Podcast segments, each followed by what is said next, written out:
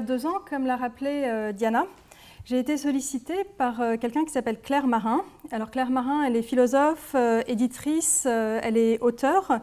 Elle est également enseignante de philosophie, comme il se trouve, au lycée Alfred Kassler à Cergy. Euh, en classe préparatoire et elle dirige une collection euh, de philosophie jeunesse euh, chez Gallimard.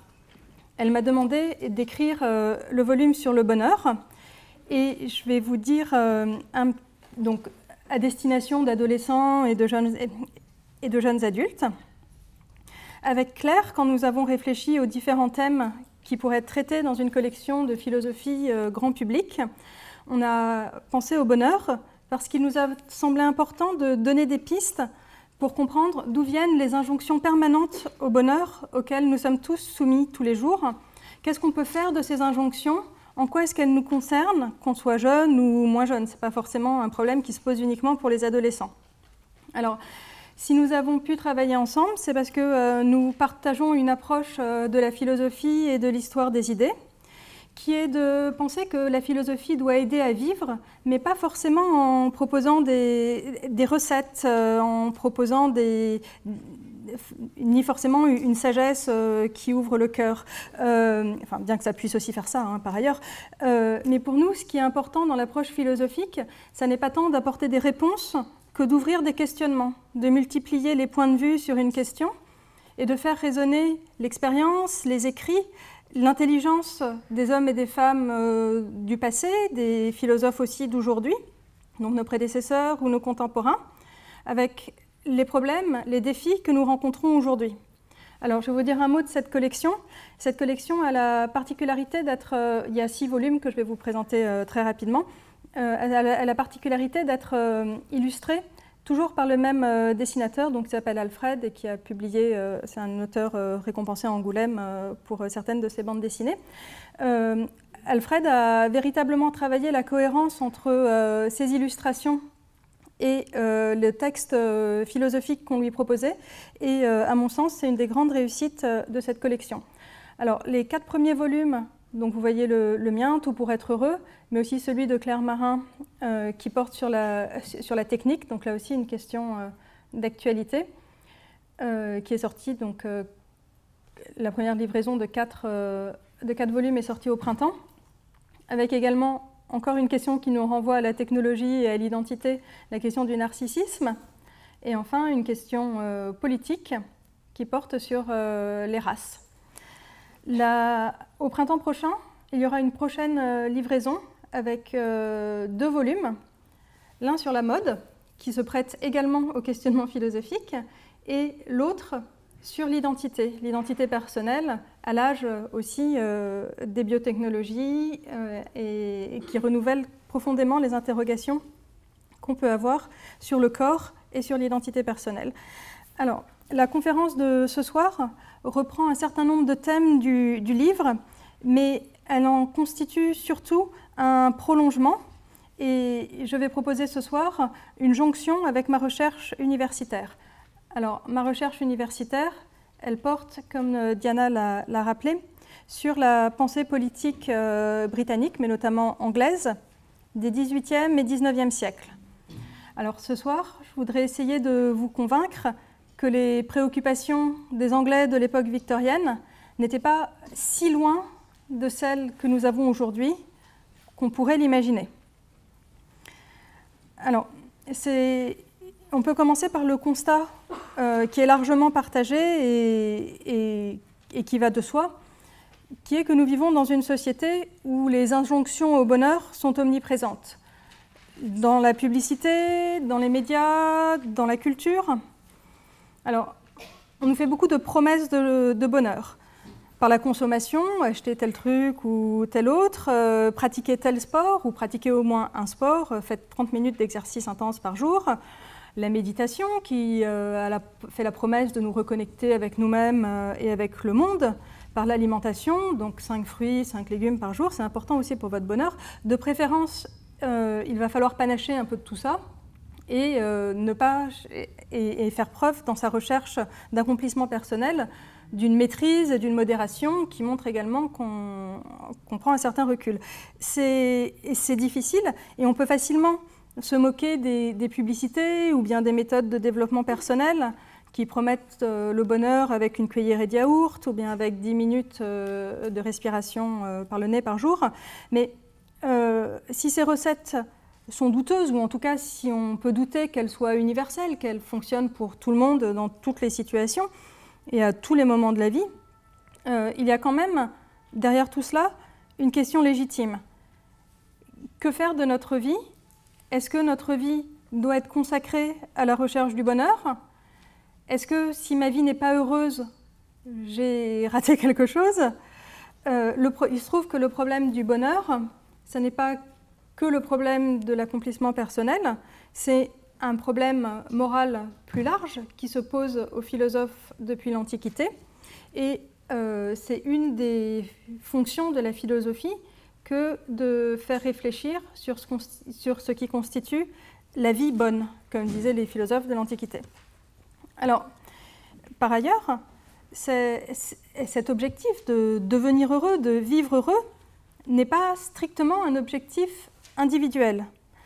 Alors, la meilleure preuve, c'est que depuis 2012, une équipe euh, d'économistes produit à la demande des Nations Unies un document euh, annuel qui s'appelle le rapport mondial sur le bonheur, le World Happiness Report. Alors, le World Happiness Report, il est connu et on en parle dans les médias parce qu'il euh, il, sort tous les ans un classement par pays selon le degré de bonheur des citoyens qui habitent ce pays. Alors, l'objectif est de, de développer et d'affiner, donc c'est un rapport rédigé par des économistes, et l'objectif c'est de construire des indicateurs qui doivent servir à euh, réorienter ensuite les politiques publiques. Avant l'existence de, de cette méthodologie, l'indicateur de développement, c'était le produit national brut, par exemple. Donc on avait un seul critère qu'on mesurait, c'était le développement économique et la richesse d'une nation. Là, les économistes essayent de trouver une méthodologie qui permette d'échapper à la tyrannie euh, du niveau de vie finalement, et de prendre en compte le fait que euh, chacun, euh, enfin que la sagesse populaire connaît bien, c'est pas la richesse qui fait le bonheur. Alors ça fait quand même un peu le bonheur, on va en parler tout à l'heure, mais il n'y a pas que ça, et c'est quelque chose qui apparaît bien quand on compare le classement par le, en fonction du bonheur et le classement en fonction du, du produit national brut, par exemple. Alors, qu'est-ce qu'on mesure quand on mesure le bonheur? Euh, C'est en tout petit, donc euh, on va pas. Je vais juste vous dire rapidement. On prend en compte le niveau de vie, donc c'est une partie importante du bonheur, et c'est vrai. La sécurité, l'accès aux services, par exemple, la possibilité de participer à la vie politique, mais aussi euh, la force des relations interpersonnelles. Est-ce que les gens se sentent, est-ce qu'ils sont seuls, est-ce qu'ils sont isolés, sont, est-ce qu'ils sont soutenus par les liens qui les attachent aux autres? Alors, parmi ces différents types de données qui sont mesurées, et c'est là l'originalité de cette démarche, certaines sont mesurables par les économistes ou par les sociologues. Par exemple, mesurer le niveau de vie, ça, se fait. La démocratisation euh, également, la participation à la vie politique, elle est mesurable. L'accès aux services euh, également. La mobilité sociale, l'éducation, euh, tout ça, c'est des méthodologies qui existent depuis longtemps. L'autre type d'approche, qui est aussi prise en compte dans ces rapports, c'est euh, une approche euh, subjective. pardon. Ce classement repose sur un certain nombre d'entretiens qui sont individuels, qui sont menés, où on demande aux gens d'évaluer leur bonheur selon tel ou tel critère, euh, en, leur demandant s'ils sont plus heureux, moins heureux. Alors, donc l'originalité de ce rapport, c'est qu'il combine une approche objective et une approche subjective du bonheur. Alors on a toujours envie de savoir euh, qui est le premier dans les classements et qui est le dernier. Donc là, on se rend compte qu'il y a quand même un lien clair avec le niveau de vie. Euh, là, vous avez uniquement les 30 premiers pays, mais euh, le rapport est très facilement accessible en ligne. Vous tapez rapport mondial sur le bonheur et vous pouvez télécharger l'intégralité du, rapport et, essayer de comprendre les raisons qui font que la France, depuis plusieurs années, est quand même aujourd'hui en 23e position mais c'est assez cohérent avec les années précédentes où euh, en, Europe, par exemple, c'est vraiment l'Europe du Nord qui occupe depuis toujours les premières places du classement, l'Europe du Sud étant constamment en dessous. Alors, c'est bien des égards critiquables, mais la lecture du rapport est instructive au-delà du classement auquel on peut toujours trouver à redire. Et la méthodologie euh, a le mérite d'être clairement expliquée. Donc elle peut être discutée, elle peut être euh, critiquée. Et euh, voilà, ce qu'il y a par ailleurs des, raisons de faire. Je, au-delà de, de ces classements peut-être un peu anecdotiques, cette entreprise, je crois, est révélatrice de ce qu'on peut appeler une obsession de, de l'époque moderne pour le bonheur que ce soit le bonheur individuel, mon épanouissement, ou que ce soit le bonheur du citoyen dans son pays, comme en fonction d'échelle internationale, comme le montre euh, ce, rapport. Alors, ce rapport peut nous, nous sembler, il n'existe que depuis 2012, on pourrait se dire que c'est très récent. Alors, pourquoi est-ce que cette préoccupation apparaît en 2012 On peut se dire, que c'est parce qu'on euh, vit dans des sociétés euh, occidentales dans lesquelles euh, on peut enfin se consacrer au bonheur, puisqu'on a réglé le problème de la survie, le problème de, l'éducation. ça ne veut pas dire qu'il n'y a plus de problème, mais les citoyens ont en général de quoi survivre et les possibilités, la possibilité d'avoir une certaine éducation. Donc on peut, à partir de quand ces deux critères sont remplis, on peut euh, penser à son bonheur. On peut aussi penser, et là ce serait une lecture plus politique, que euh, si des organisations internationales sont capables de se mettre d'accord sur les critères du bonheur, c'est qu'il n'y a plus de fossé idéologique incommensurable entre, euh, d'une part, les démocraties libérales et de l'autre, le bloc socialiste. à l'époque de la guerre froide, on peut se dire que les chemins d'arrivée au bonheur, les moyens d'accès, les conditions pour établir le bonheur d'une société euh, devait être bien différente d'un côté et de l'autre. Donc finalement, s'accorder sur le bonheur, s'accorder sur les valeurs qui rendent les hommes et les femmes heureux, ça reflèterait aussi la fin des grands conflits idéologiques qui ont marqué le XXe siècle. Alors, pourtant, quand on regarde l'histoire euh, des idées, on s'aperçoit que euh, cette question est en fait bien antérieure. Alors, dès 1947, euh, donc après la Seconde Guerre mondiale et au premier temps de la guerre froide, Aldous Huxley, l'auteur du Meilleur des mondes, sort une nouvelle édition de son roman, que beaucoup d'entre vous ont lu, je crois, et euh, qu'il faut absolument relire par ailleurs. et je vais en parler à plusieurs moments. le roman, il a été écrit en 1931, mais en 1947, après la Seconde Guerre mondiale, euh, euh, il, sort une nouvelle édition avec une nouvelle préface. Et là, il écrit Parmi les projets Manhattan du futur, alors les projets Manhattan, c'est pendant la Seconde Guerre mondiale, c'est euh, la fabrication en secret de la bombe atomique. Donc c'est de ça qu'il parle. Parmi les projets Manhattan du futur, il y aura d'immenses enquêtes commandées par les gouvernements. Elles seront consacrées à ce que les hommes politiques et les scientifiques qui leur sont associés appelleront le problème du bonheur. En d'autres termes, la question posée sera comment faire aimer aux hommes leur servitude? Cette question, euh, elle résonne aujourd'hui de manière euh, particulièrement aiguë, il me semble. Elle a aussi le mérite d'attirer l'attention sur le fait que notre euh, obsession avec le bonheur n'est finalement pas si nouvelle. Et on peut, si Huxley a écrit ça en 1947, c'est parce qu'en fait, il a derrière lui toute une euh, tradition importante de pensée et d'études sur le bonheur qui se développe en Europe à partir de la fin du XVIIIe siècle. Alors, je vais dire, un mot en aparté de euh, la spécificité de ma démarche en tant qu'historienne des idées sur cette question. Alors, sur la question du bonheur, il faut justifier le fait d'avoir une approche euh, historique. On a l'impression que le bonheur, c'est une évidence euh, qui s'impose à tout le monde, quelle que soit l'époque, que c'est quelque chose d'assez incontestable. C'est vraiment une évidence. L'évidence du bonheur, elle est contrebalancée par euh, l'évidence peut-être encore plus grande du malheur. Là, chacun en a fait l'expérience et on sait ce que c'est. Mais bonheur et malheur ont une histoire, leur, signification a changé au cours des siècles, les espérances des, des, hommes et des femmes se sont transformées selon les époques, selon les lieux.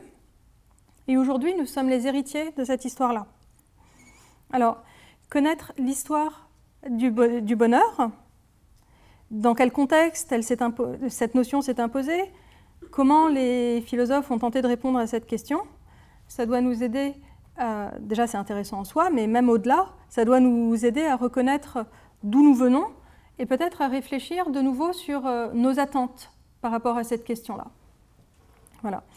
Donc, euh, je vais partir de la fin du XVIIIe siècle, du début du XIXe siècle, pour essayer de comprendre comment cette époque-là a véritablement façonné la façon dont on comprend le bonheur aujourd'hui, les problèmes, les questions qu'on se pose autour de, autour de cette notion, et surtout a conditionné aussi les moyens que nous mettons en œuvre pour l'atteindre euh, ou non. Voilà, à la fois euh, individuellement et collectivement.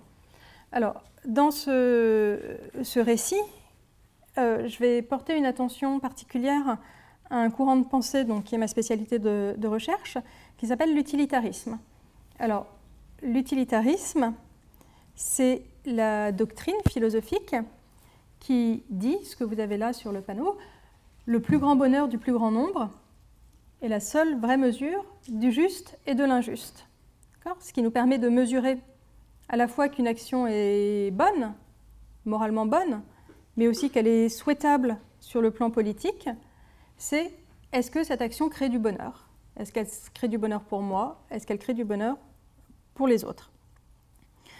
Alors, avec notre approche du XXIe siècle, on aurait tendance, on, peut se dire, bah euh, oui, bien sûr, une action euh, qui crée du malheur est mauvaise, par exemple. Donc une action qui crée du bonheur doit être bonne. en tout cas, elle sera meilleure que celle qui crée du malheur.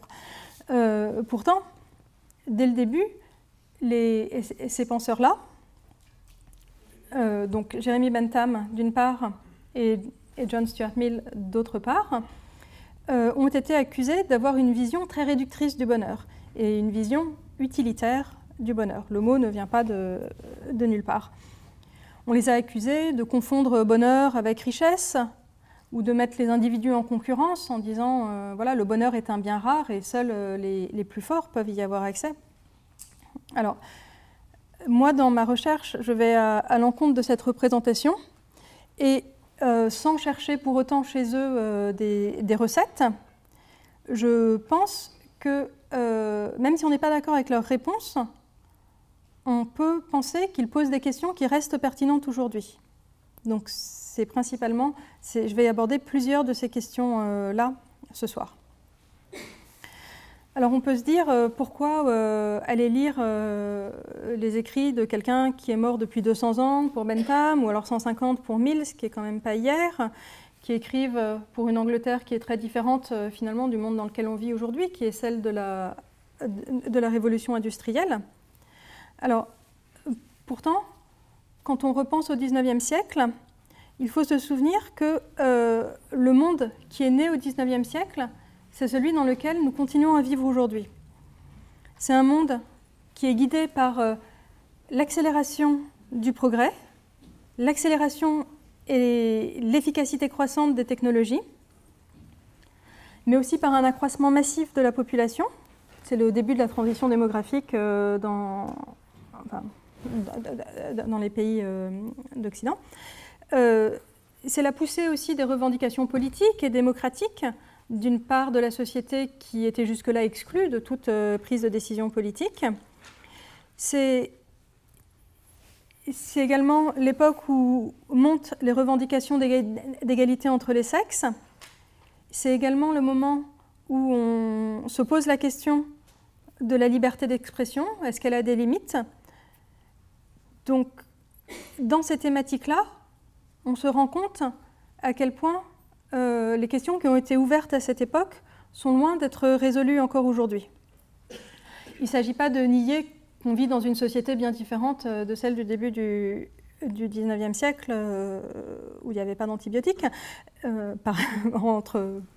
c'est juste un exemple, mais même si les défis qu'on a aujourd'hui sont différents, parfois prendre du recul historique peut nous aider à faire réfléchir. Alors par ailleurs, on peut aussi se demander pourquoi aller chercher en Angleterre euh, des choses qui n'ont pas forcément à voir avec euh, la réalité euh, française et la culture française dans laquelle nous vivons aujourd'hui, même si elle s'est considérablement globalisée. Bentham et Mill étaient tous les deux de très grands amateurs et très grands admirateurs de la France, des très bons connaisseurs de la pensée française. Alors, un seul exemple, donc là vous avez un buste de Bentham par David d'Angers. Donc c'est lui qui a peint le, euh, Sacre de Napoléon. Euh, donc c'est quand même une des grandes figures euh, de l'histoire de l'art française. qui représente Bentham en 1828. Et Bentham a par ailleurs été fait citoyen de la République française en 1792 au moment de la Révolution avec d'autres penseurs étrangers. John Stuart Mill, lui, a vécu toute la fin de sa vie en France, près d'Avignon, et c'est là qu'il est enterré. Donc c'est des voilà, il est enterré à, Avignon aux côtés, de son épouse qui s'appelait Harriet Taylor et dont je dirai un mot. Et il a toujours reconnu sa femme comme une influence majeure sur sa pensée. Donc il y a quand même des liens avec la France, et même si ce n'est pas ce que je développerai euh, aujourd'hui, euh, c'est pertinent quand même pour comprendre euh, la façon dont il pense. Alors, à la fin du XVIIIe siècle, la notion de, bonheur, donc vous avez vu les dates, euh, Bentham, il naît en 1748, il meurt en 1832, donc c'est vraiment euh, un contemporain de la fin des Lumières et du début du, du 19e siècle. Et John Stuart Mill, c'est vraiment un victorien euh, qui naît en 1806 et qui meurt en 1873.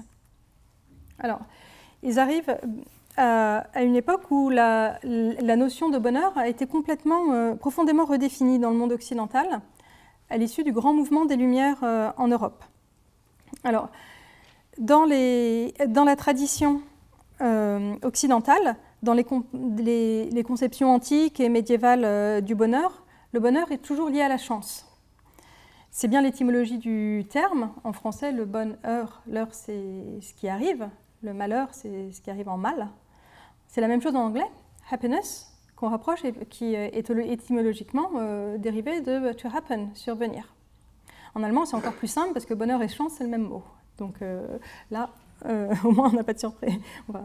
On n'a pas à, creuser dans l'étymologie pour comprendre le, rapport. J'ai mis ici une illustration de la Renaissance pour rappeler que le bonheur, c'est aussi la fortune, et que la fortune, évidemment, c'est sa roue qui tourne, qui décide de notre bonheur ou non pour les Grecs et les Romains, une tradition dont on est forcément les héritiers aujourd'hui, le bonheur, c'est un, heureux hasard qu'on nous accorde ou non, et en tout cas pas durablement, et la chance peut tourner d'un jour à l'autre. À cette conception euh, païenne du bonheur succède une conception religieuse, où là, le bonheur est felicitas, c'est le mot latin, c'est la joie qu'on trouve en Dieu, mais qui est aussi accordée ou non par Dieu. Euh, atteindre le bonheur, c'est une affaire de, foi, une affaire euh, d'accepter ou non la providence divine. Et en tout cas, ce que ça a en commun avec la conception euh, de l'Antiquité, c'est que ce n'est pas nous qui avons toutes les cartes en main. Nous ne sommes pas maîtres de notre propre bonheur. On peut essayer de, minimiser notre malheur, mais en fin, de, en fin de compte, ça ne dépend pas de nous. Ce qui se passe au XVIIIe siècle, c'est que le bonheur redescend sur Terre et il échappe euh, au hasard. Alors on peut penser à la déclaration d'indépendance euh, américaine de 1776, où The Pursuit of Happiness, la poursuite du bonheur, fait partie des, droits naturels de chaque homme, de chaque individu. La même année, euh, Bentham écrit un livre qui s'appelle Le fragment sur le gouvernement, et il fait une grande déclaration sur la nouvelle époque du bonheur qui s'ouvre. Nous vivons à une époque trépidante où la connaissance se rapproche de la perfection. Dans les sciences de la nature en particulier, tout frémit sous l'effet des découvertes et des améliorations. Les régions les plus distantes, les plus obscures du monde sont traversées et explorées. Les éléments vivifiants et, subtils de l'air ont été tout récemment analysées et divulguées. Voilà deux des preuves les plus marquantes de cette plaisante vérité.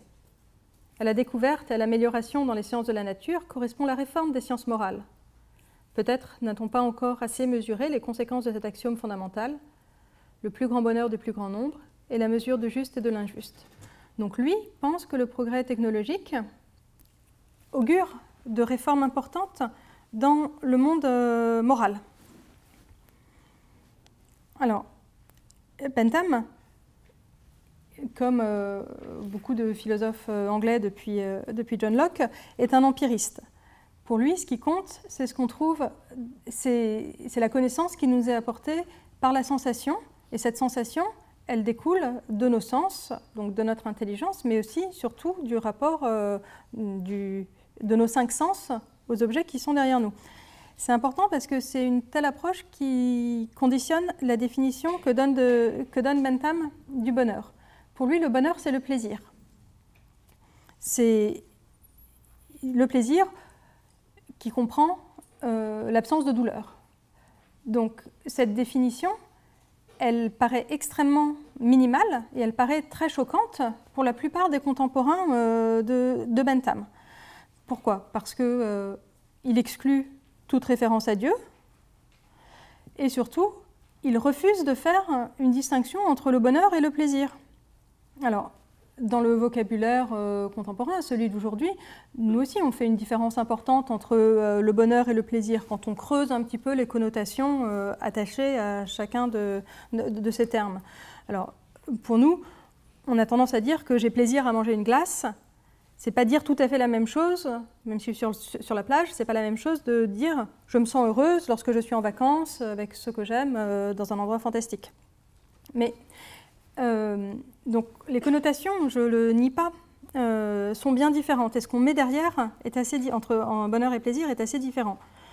Pourtant, quand on lit les avancées récentes de la biochimie du cerveau, par exemple, on serait en droit d'être un petit peu plus prudent on, sait à quel point euh, les sentiments de plaisir, de bonheur, d'accomplissement, de réalisation personnelle sont en fait des états mentaux qui sont très proches les uns des autres.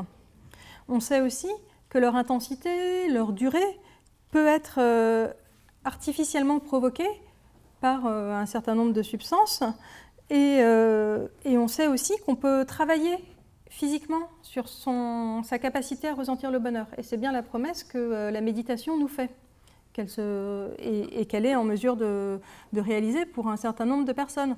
En travaillant sur ces états euh, mentaux, on peut être en mesure euh, d'éprouver plus de bonheur que ce qui n'était le cas avant.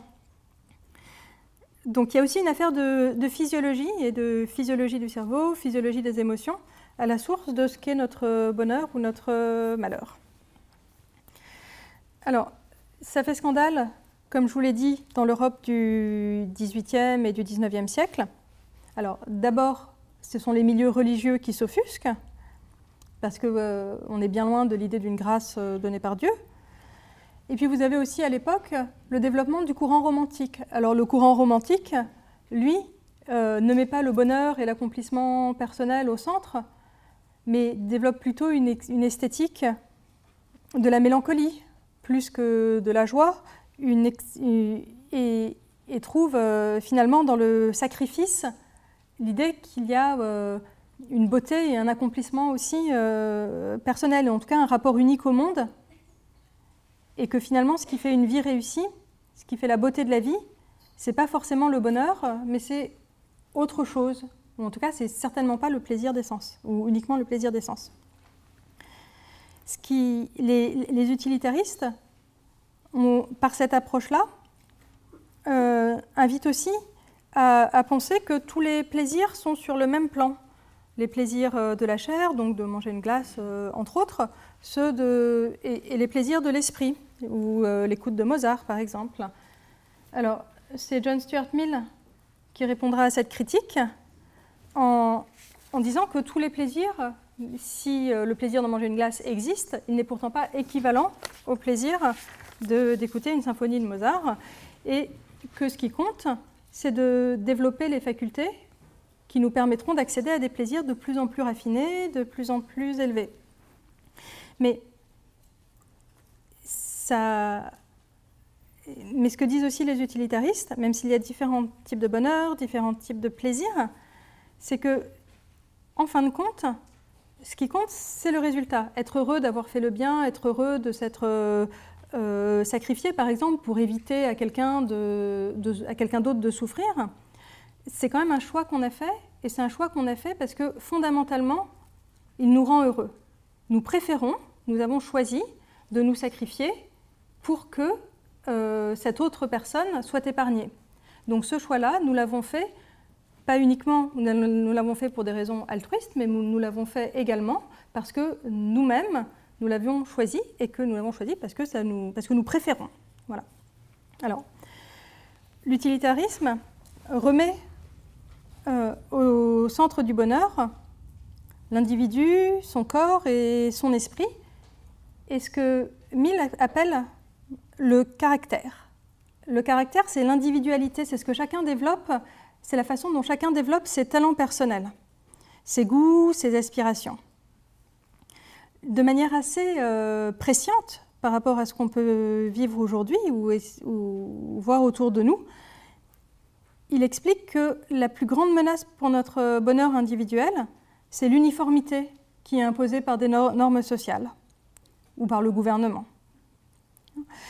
Euh, pour Mill, être heureux, c'est avoir la possibilité de faire des choix de vie qui ne regardent que nous et qui ne sont pas imposés par euh, les choix des autres ou euh, par une quelconque autorité.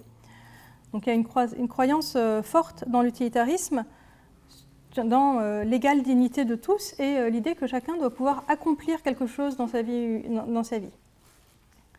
Donc j'ai mis cette, illustration de, John Stuart Mill qui est publié dans Vanity Fair, euh, donc un grand magazine euh, de, l'époque.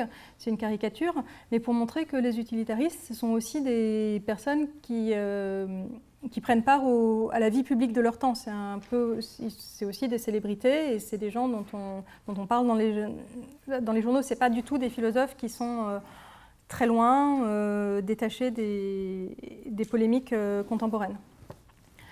Alors, Mill écrit pourquoi faudrait-il que chaque vie humaine ait le même objet ou que tout individu vise les mêmes fins? Ne se peut-il pas que l'humanité, qui après tout est composée d'êtres humains distincts, soit au total plus heureuse lorsque chacun poursuit son propre bonheur en respectant les règles et les conditions que requiert le bien des autres? Donc lui, le bonheur, c'est deux choses, m'occuper de mon propre bonheur et aussi euh, respecter la recherche qu'ont les autres de leur, euh, de leur propre bonheur. Alors, cette règle peut paraître simple, chercher son propre bonheur sans faire de mal à autrui, euh, mais quand on l'examine, euh, elle ouvre quand même plus de questions qu'elle n'en résout, je crois. Alors d'abord, comment est-ce que je peux être sûr que mon action n'a pas causé de douleur à quelqu'un, quelque part? Est-ce que quand j'examine la douleur que je suis susceptible de causer à autrui Est-ce qu'il faut que je regarde uniquement la douleur physique? Ça, je peux savoir quand, je, quand j'ai trébuché sur quelqu'un ou quand je lui ai écrasé le pied ou, euh, que je lui ai donné une claque. Euh, j'imagine que ça cause de la douleur. Mais est-ce que, euh, est-ce que la douleur morale que mon action fait subir à quelqu'un, est-ce que je dois la prendre en compte? Après tout, elle existe. Quand quelqu'un est choqué, quand quelqu'un est dégoûté par mon comportement, je lui inflige un, un inconfort euh, psychique euh, certain. Voilà. Donc, euh, il n'y a pas de réponse. Je veux dire que ça a l'air simple comme règle, mais ça l'est finalement pas tant que ça. Ce que disent les utilitaristes, c'est pas forcément qu'il y a un critère simple qu'on va pouvoir appliquer une fois pour toutes, mais ce qu'ils disent, c'est que si on commence à se poser la question des, des, conséquences de notre action, si on commence à examiner délibérément l'effet que euh, nos paroles ont sur, ou nos actions ou sur les autres, alors on peut euh, objectiver la situation, on peut en discuter, on peut ouvrir des espaces de réflexion, d'argumentation. Alors, il me semble que ce rappel est, important parce qu'on euh, vit aujourd'hui dans une société où, les, on voit bien au plan politique, les, prises de position sur les, sur les, valeurs, et notamment sur les valeurs morales, ont tendance à être euh, cristallisées et à être euh, instrumentalisées dans le débat politique. Euh, on dit ah mais c'est contre, contre mes principes, c'est contre mes valeurs, je ne peux pas tolérer telle ou telle chose. Et on en fait une telle attitude pour les utilitaristes et peut-être aussi un peu pour moi, c'est vraiment la négation du débat public. Ce que proposent Bentham et Mill, c'est de dire revenons aux conséquences. Au lieu d'examiner les principes, examinons les effets, examinons les conséquences, et là on peut commencer à, à discuter. Alors que si on met le jugement moral, si on met le jugement de valeur au début, on bloque les différents canaux de, discussion. Alors, dans les minutes qui viennent de passer, j'ai surtout parlé de la définition du bonheur et euh, de qu'est-ce que ça voulait dire euh, pour moi. Quelles questions sur le bonheur personnel pouvaient être suscitées par une approche euh, philosophique de la question. Les utilitaristes sont aussi intéressants parce qu'ils posent la question du bonheur, ils la rattachent à la problématique économique. Alors, ils il considère que euh, pour mesurer le bonheur collectif, on, doit ajouter, additionner les bonheurs individuels. Mais évidemment, ça pose des questions euh, difficiles en pratique. Comment est-ce qu'on mesure le bonheur? On a vu comment les économistes d'aujourd'hui essayaient d'y répondre, mais euh, voilà, c'est toujours un petit peu contestable. Finalement, c'est eux qui distinguent dans le bonheur les conditions objectives du bonheur des conditions subjectives du bonheur. Donc je ne vais pas parler, je vais pas passer trop de temps euh, là-dessus, mais pour Bentham et comme pour Mill, il n'y a pas de bonheur possible tant que certains critères ne sont pas remplis au niveau de la société tout entière. Pour être heureux, dit Bentham, il faut avoir la subsistance assurée. Effectivement, si vous êtes euh, euh, conditionné à trouver chaque jour de quoi survivre jusqu'au soir, euh, votre bien-être en est fortement euh, impacté. Il faut avoir certaines choses en abondance, c'est ça qui permet que vous puissiez vous consacrer à autre chose que la recherche de nourriture. Il faut que vous soyez assuré d'une certaine sécurité, c'est-à-dire de ne pas vivre sous la menace physique d'être trucidé à chaque instant. Il faut également qu'il y ait une certaine égalité. C'est aussi que, euh, ce genre d'impératif que reprend John Stuart Mill dans les principes d'économie politique et qui, euh, euh, que vous voyez dans la citation qui est affichée. Alors, les, utilitaristes remarquent aussi une spécificité sur le lien entre bonheur et richesse.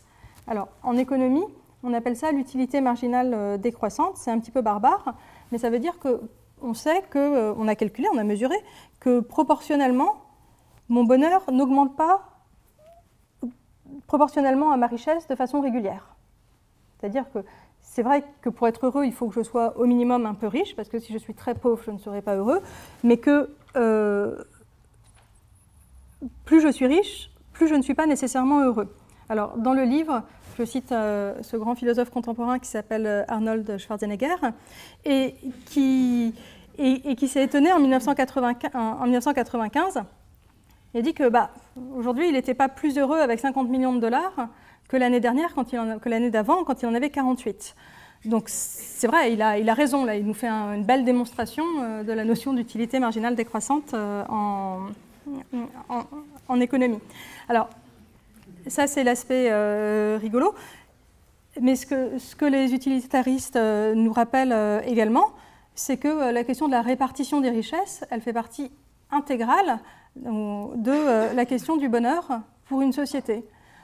Alors, Mill et, Bentham sont intéressants parce qu'aucun d'entre eux, alors je parlerai un petit peu des liens de Mill avec le socialisme peut-être un petit peu plus tard, mais ce sont tous les deux des, libéraux, ce sont tous les deux des économistes qui qui sont proches de Ricardo, par exemple, euh, qui, sont amis de Ricardo, hein, euh, qui le fréquentent à Londres et qui ont beaucoup de choses en commun avec lui. Mais ce sont des, libéraux qui, parce qu'ils se posent la question du bonheur, en viennent à examiner le malheur causé par l'inégalité. Alors, est-ce que leurs réponses euh, sont ou non euh, à la hauteur des enjeux Là, les, les, chercheurs en débattent. Hein, euh, c'est pas encore, il n'y a pas de consensus là-dessus. Mais aujourd'hui, à une époque où euh, l'écart entre les plus hauts salaires et les plus bas salaires se, euh, creuse. Les mécanismes en ont été analysés et dénoncés par Thomas Piketty, par exemple. Le, parallèle avec les questions qu'il se pose et euh, le parallèle aussi entre notre société aujourd'hui et une société victorienne où les inégalités sont très marquées, doit quand même, là aussi, nous faire réfléchir. Alors j'ai dit que ça n'était pas des, socialistes, ça ne sont pas des communistes, ce ne sont pas non plus des révolutionnaires. Alors Bentham, il est fait citoyen euh, de France en 1792, mais dès 1793 et la terreur, il prend ses distances, euh, il reste du bon côté euh, de la, enfin pour lui, de la Manche et prend ses distances tout à fait avec le régime révolutionnaire. Mill est contemporain des révolutions de 1848. il, il suit une partie des revendications, euh, mais pour lui, la, violence n'a jamais été un moyen de, résoudre les problèmes politiques. Donc il refuse. C'est déjà une époque, le début du 19e siècle, où des questions comme euh, la mise en commun des, terres, la réforme agraire, euh, la, mise en commun des moyens de production sont, avant Marx, hein, développées, expliquées, font partie de, de programmes politiques. Alors eux ne font pas eux, philosophes libéraux, ne vont pas dans cette direction-là, mais cela dit, ils euh, s'intéressent à des solutions euh, peut-être plus intermédiaires et surtout aux expériences d'entrepreneuriat social. Alors, on sait qu'il y a eu c'est un grand mouvement. en France, on connaît peut-être mieux Fourier et Saint-Simon. c'est des penseurs qui connaissent bien l'utilitarisme et, que les utilitaristes connaissent bien. Mill s'intéresse au socialisme, et lui, Mill, il est beaucoup plus contemporain euh, de Marx et du premier mouvement socialiste euh, au niveau international. Et euh, Mill, ce qui l'intéresse, c'est pas tant la réforme socialiste au niveau d'une nation tout entière, mais c'est les coopératives comme mode de fonctionnement qui permettent aux ouvriers d'avoir un intéressement, une part importante, non seulement dans les bénéfices de l'entreprise, mais aussi dans sa gestion. Donc voilà, ce que je veux dire, c'est que très souvent, on présente les utilitaristes vraiment comme des libéraux, individualistes, mais, historiquement, ce n'est pas seulement ça. Voilà, c'est aussi un questionnement qui, est plus proche aussi d'une démarche sociale qui, qui n'est pourtant pas socialiste. Alors, euh, tous deux travaillent sur ce que peut faire l'État pour minimiser les inégalités de naissance, par exemple. Donc, euh, sans demander une réforme radicale euh, euh, agraire ou une redistribution euh, de tous les revenus euh, et des moyens de, production, eux disent qu'il est quand même du devoir de l'État d'assurer une certaine redistribution et ils travaillent beaucoup sur les héritages, par exemple, parce que et ça, ça découle de leur approche individualiste. Si chacun doit avoir le droit au produit de sa propre, de sa propre entreprise, de sa, à la fortune qu'il a contribué à gagner, finalement, les droits de ses enfants ne sont pas forcément acquis pour les mêmes raisons. Travailler pour, voilà. Donc euh, c'est leur levier qu'on peut juger un peu limité, euh, mais là aussi les spécialistes en débattent, euh, pour examiner la, question de la redistribution. Alors, j'ai parlé des inégalités dues à la nature. Une, une inégalité qui intéresse beaucoup Mill, c'est la question de l'inégalité entre les sexes. Alors, il a beaucoup travaillé sur cette question, notamment sous l'influence euh, des discussions qu'il a eues avec sa femme, Harriet Taylor Mill, dont il n'existe pas de très bons euh, portraits. Euh, alors, à l'époque victorienne, le, hasard d'être né homme ou femme a des conséquences véritablement importantes. Alors, vous savez, les femmes n'ont ni le droit de vote, ni celui de disposer de leur propriété si elles sont mariées. Alors il y a une anecdote assez drôle, il y a une militante euh, des droits des femmes euh, en, Angleterre euh, vers 1880 qui raconte que quand elle va à la police déclarer le, vol de son, de son porte-monnaie, le policier enregistre au formulaire le vol du porte-monnaie de son mari, parce qu'en fait sa propriété n'appartient pas à elle, mais le titulaire légal du portefeuille, le propriétaire légal du portefeuille, c'est son mari. Alors, leurs droits en cas de séparation, en cas de, divorce sont très réduits. Les universités leur sont fermées, toutes les professions libérales leur sont interdites. Et Mill écrit, après la mort de sa femme, Harriet, mais euh, inspiré par leur conversation, un livre important qui s'appelle L'asservissement des femmes, ou, euh, la suggestion des femmes, ça dépend des, traductions, où il appelle à l'égalité des droits euh, juridiques et politiques, mais surtout à l'égalité euh, d'aspiration entre les hommes et les femmes. Et ça, ça peut être aussi ramené à sa réflexion sur le bonheur. Les femmes sont des individus comme les autres, elles ont un droit, au bonheur qui doit être le même que celui des hommes, et elles aussi, elles doivent être en situation d'exprimer euh, leur génie propre, leur caractère, pour reprendre son terme. Donc, les a donné aux, femmes l'égale dignité et, euh, et des conditions égales d'accès au bonheur et d'accomplissement personnel, ça fait partie des combats euh, politiques que mène Mill dans la vie politique britannique. Il est brièvement élu député à la Chambre des communes. Vous le voyez sur la deuxième image, il est photographié euh, avec euh, Helen Taylor, qui est la, qui est la fille d'un premier mariage de, de Harriet. Voilà. Donc ce n'est pas sa fille à lui. Mais, euh, et, et, Helen Taylor fait, après la, mort de sa mère, fait une, carrière importante dans le, les, luttes féministes de la seconde partie du 19e siècle en Angleterre. Alors le dernier thème que euh, je voudrais euh, aborder, euh, c'est la question du, bonheur et de son rapport au progrès et à l'environnement. Alors si on revient à la, citation de Bentham que j'ai proposée au début, on voit à quel point sa foi dans un progrès infini, enfin, supposément euh, infini euh, de la, de la connaissance, correspond aussi à euh, son espoir que le bonheur devienne accessible à, plus de personnes. le progrès technologique va ou doit mener au progrès moral, politique et économique. Alors, on peut voir ça aussi, on a parlé de la déclaration d'indépendance américaine, mais euh,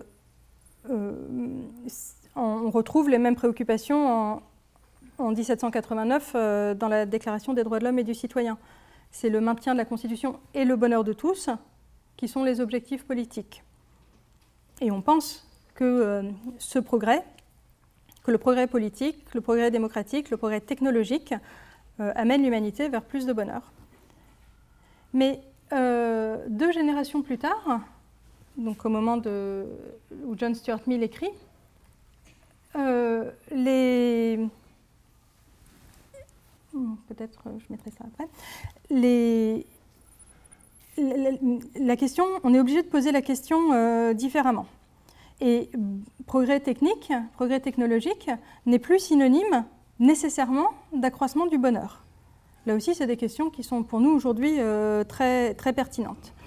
Alors, un petit peu avant, au début du 19e siècle, un autre économiste anglais, euh, Thomas Malthus, avait calculé que les ressources naturelles ne pourraient pas augmenter en proportion de la population. Donc il disait, plus de progrès, donc augmentation de la population, mais s'il y a une augmentation de la population, il y aura également une augmentation de la misère puisque euh, la capacité de production ne pourront pas euh, se développer au même rythme euh, que la population. Alors, Mill écarte le scénario pessimiste de Malthus, mais il écarte aussi l'idée que plus il y aura de progrès, plus il y aura de bonheur. Et il repose la question. Au lieu de s'interroger sur la corrélation, il se demande est-ce que l'exigence de croissance et de progrès ne fait pas peser sur nous trop de pression? Est-ce que la société, une société dans laquelle chacun cherche l'enrichissement, chacun veut toujours plus, ou, le but de la société c'est d'obtenir toujours plus, est-ce que ça c'est un idéal de société désirable? Alors, il prend l'exemple des Américains. Et il dit que l'Amérique, c'est un pays où la moitié du genre humain passe sa vie à courir après les dollars, tandis que l'autre moitié consacre la sienne à élever des chasseurs de dollars. Donc on peut s'interroger sur la pertinence euh, de cette euh, description pour l'Amérique d'aujourd'hui. Euh, mais en tout cas, ce que Mill veut nous dire, c'est est-ce qu'on trouve le, bonheur par la richesse et par, et par, la pression perpétuelle à son accroissement? Alors, Mill répond que non, ce qui compte aussi, c'est notre épanouissement individuel. Et s'il fait cette réponse-là, c'est parce que c'est aussi, c'est pas que un utilitariste rationnel. Mill, c'est quelqu'un, c'est aussi un romantique, c'est quelqu'un euh, qui euh, euh, fait aussi partie de ce mouvement-là. Alors, à l'âge de 20 ans, il a traversé une crise personnelle très grave, sans doute une sorte de dépression carabinée. Il avait été élevé par son père, un ami de Bentham, avec l'idée qu'il euh, fallait une éducation euh, rationnelle, rigoureuse et intensive, et que plus euh, les utilitaristes allaient travailler, plus ils pouvaient espérer contribuer à l'amélioration du, genre humain, à l'essor d'une nouvelle ère politique, sociale et économique. Et soudain, Mill se réveille un matin, et il le raconte très bien dans son autobiographie, et il se demande, et si tous tes objectifs se réalisaient si les institutions et les opinions que tu appelles de tes voeux devenaient réalité à l'instant, cela te procurait-il à toi une grande joie, un grand bonheur? Et là, il répond non. À cette pensée, mon cœur chavira, tous les fondements sur lesquels j'avais construit ma vie s'effondrèrent. Alors, euh, c'est très poignant comme euh, scène, parce que ça, pose euh, la question du bonheur du philosophe et de la, et de la place qu'il y a euh, pour euh, l'épanouissement dans euh, les projets de changement et d'amélioration de la société. Alors, ce qui le sauve et qui explique cette belle illustration pré-raphaélite britannique, qui est un petit peu plus tardive, Mill explique que ce qui le sauve de sa dépression, c'est d'abord la musique, puis la poésie. Alors, l'idée d'épanouissement personnel, qui est si importante dans euh, la, pensée de, Mill, elle vient en fait de cette jonction entre euh, des principes rationalistes issus de Bentham et celle d'un mouvement euh, et des aspirations d'un mouvement romantique. Je dis ça parce que très souvent on présente les deux comme complètement incompatibles. Et c'est vrai que les romantiques ont beaucoup attaqué les utilitaristes. Alors, dans les, principe, euh, Mill reste avant tout un économiste. Et euh, il imagine, il se prend à imaginer ce qui se passerait dans une société quand il a retrouvé un petit peu, donc après avoir retrouvé un petit peu d'espoir, il imagine ce qui va se passer si tous ces objectifs se réalisaient. Alors, tous les objectifs se réalisent, ça voudrait dire quoi? Qu'on serait débarrassé des faux principes, des fausses politiques, qu'il y aurait un souci de redistribution, que chacun aurait la possibilité, par l'éducation, euh, par la pratique des arts, euh, de développer son individualité. Alors, Mill se dit, si nous avions atteint un tel, un tel stade, est-ce que nous en voudrions toujours plus? Est-ce que, est-ce que ce serait possible d'améliorer, au-delà d'un certain point, l'épanouissement personnel de chacun? Alors, Mill dit ce sera à ce moment-là qu'on devra faire des choix et qu'il faudra soumettre enrichissement économique à une exigence morale. À quoi servirait d'avoir atteint un très, haut niveau de développement technologique si on n'était pas capable de libérer du temps euh, pour la plupart euh, des individus? Il faudrait pouvoir produire autant avec moins de travail et développer le temps libre euh, de chacun. Donc là aussi, on voit quand même les prémices d'une réflexion très contemporaine sur le temps, sur le temps libre et le rapport entre temporalité et technologie. Alors, Mill donc là, il rêve un petit peu, il est très optimiste. Il pense que si on a plus de temps libéré, euh, chacun pourra l'occuper pour développer ses talents, ses capacités personnelles. Alors lecture, peinture, promenade. Donc il fait plutôt confiance à l'éducation, il fait confiance à l'émulation aussi euh, entre les familles, et donc il, pense qu'on euh, passera plus de temps à cultiver les arts et, et, la connaissance plutôt que l'alcool, la drogue ou les jeux d'argent. Bon. Euh, pour lui, une société heureuse doit permettre de faire ce qu'il appelle des expériences de vie Experiments in Living, et c'est vraiment un concept que je trouve très beau finalement. C'est assez... pouvoir faire des expériences dans la vie, c'est vrai que c'est un luxe et je trouve la formule de 2000 très belle. Alors, mettre le bonheur de l'individu euh, au centre, ce que dit Mill, c'est avoir une, approche cohérente euh, du monde et non pas asservir le monde aux désirs et aux plaisirs immédiats de chacun ou aux exigences de l'économie. Alors, on parle d'une époque quand même, les années 1850, euh, 1860 euh, et même un petit peu plus. Donc, il meurt en 73. Une époque où les effets de l'industrialisation à outrance se font sentir en, Grande-Bretagne, dans les zones industrielles. Londres est envahi par le brouillard du, smog, des cours d'eau entiers sont, pollués. Et c'est à cette époque-là que Mill rappelle opportunément qu'il n'y a pas grand plaisir à contempler un monde qui ne laisse plus rien à l'activité spontanée de la nature, où tout arpent de terre est utilisé pour cultiver de quoi nourrir l'humanité, où toutes les friches, tous les pâturages, toutes les bordures fleuries des champs sont labourées, où tous les mammifères, tous les oiseaux qui ne sont pas élevés pour subvenir aux, pour subvenir aux besoins des hommes, sont exterminés au motif qu'ils portent concurrence aux humains. Un monde où toutes les haies et où tous les arbres superflus sont rasés. Un monde où, au nom de l'agriculture, il ne restera plus de place pour un buisson sauvage ou pour une fleur. Il faudra donc, conclut Mill, accepter de renoncer au progrès indéfini et penser à la responsabilité que nous avons pour les générations euh, futures.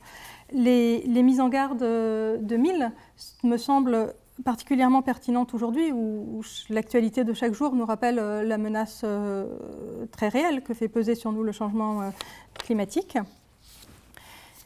Et ça nous fait également réfléchir sur à quoi nous devrions être prêts à renoncer À quoi, si on voulait stopper cette course au progrès, qu'est-ce quel sacrifice ça imposerait pour nous?